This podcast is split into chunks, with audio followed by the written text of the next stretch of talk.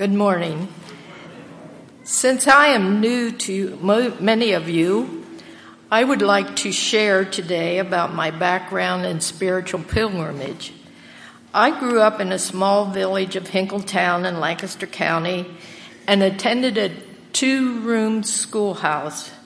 The first four years I had one teacher, and the next year I went upstairs and had her sister for a teacher. Most of the students were from conservative Mennonite homes. I grew up in a loving Christian Mennonite home where missions, education, and travel were important. My aunt started the Hinkletown Mennonite Church after attending winter Bible terms at Eastern Mennonite College. My dad also helped with this and took a more prominent role when women were not allowed to continue in the leadership roles. I attended Lancaster Mennonite High School for four years and then graduated from Eastern Mennonite College in 1960. Don and I met at LMH in geometry class and were married in our senior year of college when he was the yearbook editor and I was doing student teaching. I still had energy back in those days. Our first daughter was born at EMC when Don was studying in seminary. Don had always been interested in overseas mission work. So after talking to Paul Kraybill uh, from Eastern Mennonite Missions, he suggested we do an internship in New York City before an overseas assignment. New York City seemed like a foreign country to me after Hinkletown and Shen Valley. We moved to New York City in September 1961, where we were part of a VS unit, but lived in our own apartment across the street. Our second daughter joined us there. Following this two year assignment in September of 1963, we left the States for a far off place called Saigon, Vietnam. Traveling overseas for the first time on a five year assignment with a two and a half year old and a four month old was an adventure in faith. There was a different language, climate, food, mission group, transportation to adjust to. Learning language was not as easy for me as it was for most of our mission group, but they were so supportive and helped me grow.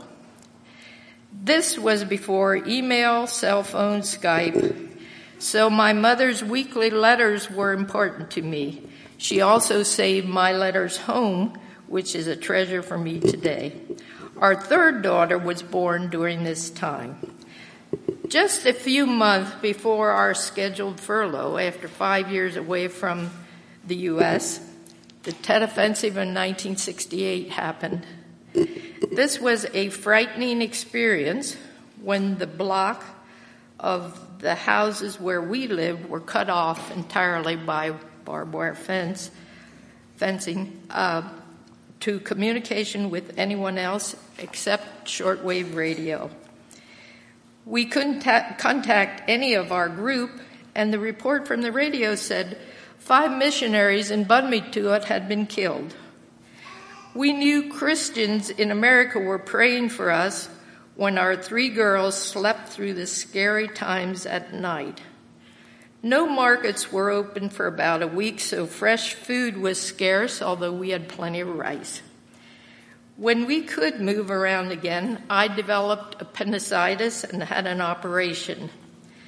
Through those stressful days, it was decided that the three girls and I and two other of our mission women, plus one child and one who was pregnant, uh, would move to Penang, Malaysia for two months until it was time for our furlough. I only weighed 93 pounds at that time, if you can believe that. And we had vacationed in Penang one time before, so I agreed to go. This was a time for personal and spiritual growth for me. There were many problems setting up a household in a country where we could only communicate if someone spoke English. And, but we did have Uh, the, the VNCS, or uh, Vietnam Christian Service, of which MCC was then a part of, had also evacuated their women nearby. Reverend Butler White and his Methodist congregation helped us also. We three women, four children, and later a baby girl worked well together, but I learned to trust God by recognizing small miracles of everyday living, and my faith grew. After a year in the States, we returned to Saigon, where our son was born during this time. We couldn't serve another, another term in 1975 because the war ended and the change of government did not accept missionaries any longer. But we saw God's leading in bringing many Vietnamese to us, settling here in Lancaster County from Indiantown Gap. I knew enough Vietnamese to be helpful in schools by teaching them English, as I had done in Vietnam. For 17 years, I taught English in the Ephrata School District and met students from many countries such as South America, Korea, Russia, India, Laos, Cambodia, and many, many more. It was a fulfilling job for me. It was, uh, it was a fulfilling job for me. We also served with MCC in Bangkok, Thailand, 1992-93, where again I taught English. Then Don was asked to pastor a Stumptown Mennonite church, and I became a pastor's wife. From all these experiences, God helped me to see that people from all over the world were worshiping God in different ways, whether it was International Church of Thailand, a small house group in Hanoi in 1993 for a few months, the Karen tribal people, or Lancaster County Mennonites we learned to know Buddhists and Muslims who lived very good lives too. As we age, we look back over our lives and say, What have I accomplished? Some can point to great achievements, but for me, I have concluded that the question I want to ask is Have I continued to grow in understanding of how to live out Christ's ways in relationships and community? Whether we live in the limelight or are unobserved most of the time, whether we live in one place or go overseas, the people we meet in our families, church, and community should see our faith in action and be drawn to God's ways. I have been blessed with hearing the good news at an early age, having good mentors and role models to help me grow and the privilege to travel and live in many places, expanding my views of discipleship. Now, as I reach the age of 80, I realize I have less energy to do things I once did, such as teach women's Sunday school class. I need to discover what I can contribute to this new congregation. I appreciate the flowers, the singing, the sermons, the desire to reach out to community and world needs, and the family and friends I have known from before. It has also been an inspiration to learn to know many new friends. This past year has brought many difficult circumstances into our family. We need, we feel this need for a caring church support through the years, we have belonged to small groups, whether the mission group, Akron church small group, or a Sunday school class. We are thankful that this has been a welcoming church to help carry some concerns for us during this year. So we are glad to join Eastern East Chestnut Street Church today.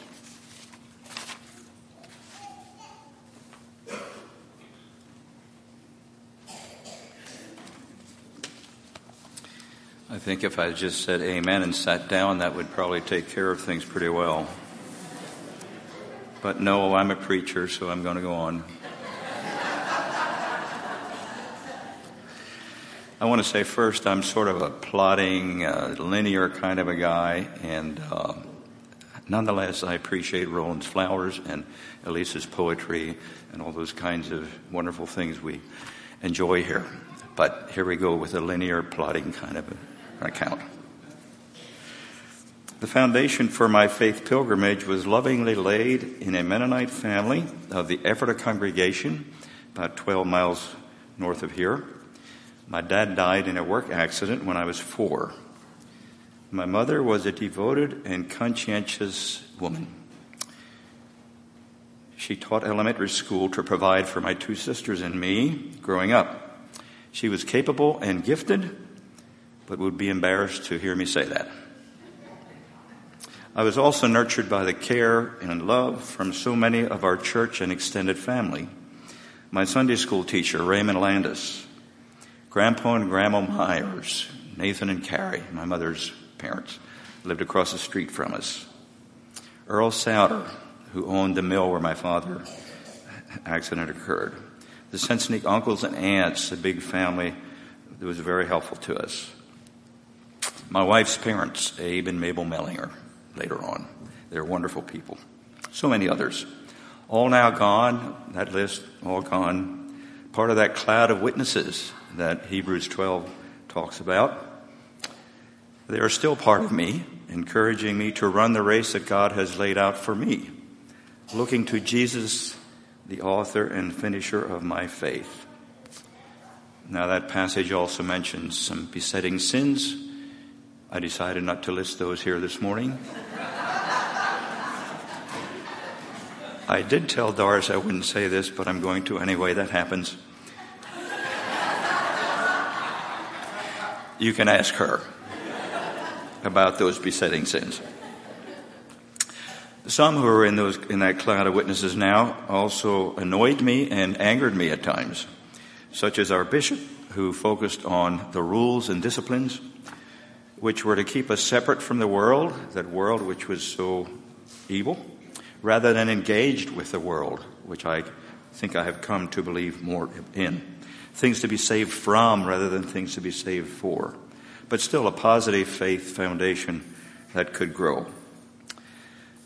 I've chosen to share three significant uh, milestones or incidents on my faith journey among the many that have impacted me over, well, I'm 81, so it's a long time, but here are just three. Annual revival meetings were the usual setting for encouraging a specific personal commitment to the way of Jesus. When I was 12 or 13, the evangelist was J. Irvin Lehman uh, a kindly old minister from Chambersburg, not G. Irvin Lehman, who taught at EMC, a different person. And I felt deeply moved to commit my life to be a follower of Jesus. I recall thinking when I raised my hand, who else would I want to follow? Jesus is the worthy one to guide my life. Since that beginning, through interacting with Scripture and theology and through exposure to other worldviews and a broadening of my experiences, the reach of my faith has broadened greatly. But follow the path of Jesus remains my grounding. Secondly, a strong challenge to my faith growing up was the teachings of science, which seemed to contradict the Bible. For example, we understood the creation story to be literal seven days, 6,000 years ago. No room for dinosaurs there. My public school eighth grade teacher, Mr. Paul Pfeiffer, taught about dinosaurs. I think our town basically regarded him as an atheist for that reason. And as I think back now, I think maybe that's why he only lasted two years.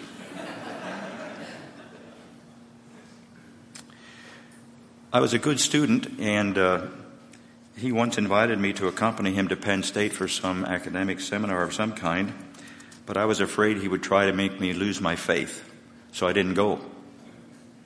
I think I was afraid of science at that age. I still remember this spark of new possibilities as a freshman, first week at EMC. A group of us guys were riding in the back of a truck heading for Massanutten for an outing, school outing and upperclassman Everett Metzler said he believes in dinosaurs. Wow. Okay.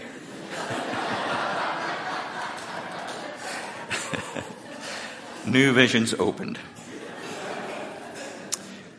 My faith journey has always engaged my mind as well as my heart, and I'm still on the journey on both levels mind and spirit, head and heart.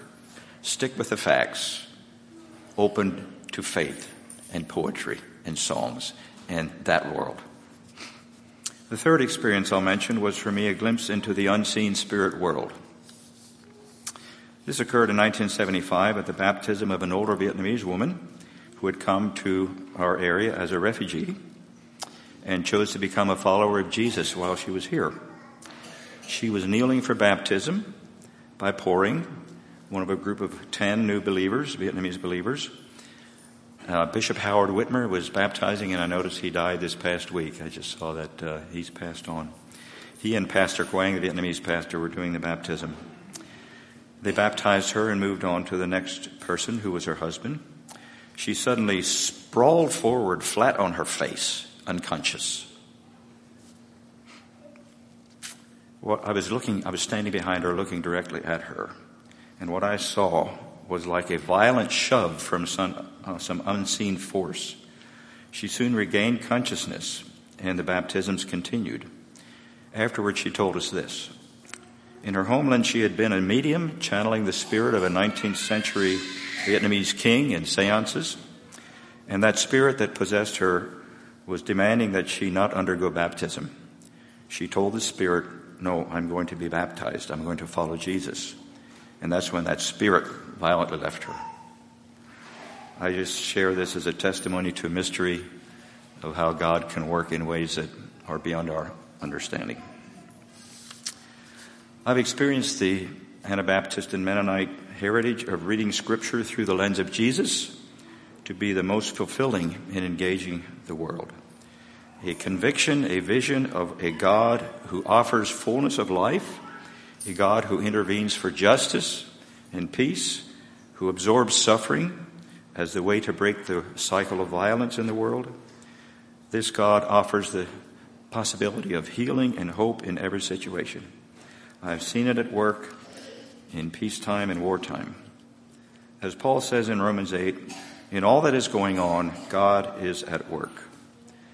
There's a hymn that expresses uh, this sense of God's presence in Latin.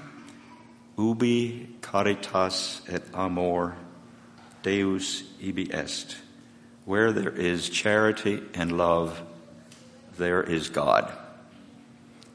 Ubi caritas et amor Deus ibi est. We won't sing the whole thing, but Neural, sometime down the road, we want to sing that as a special number, okay?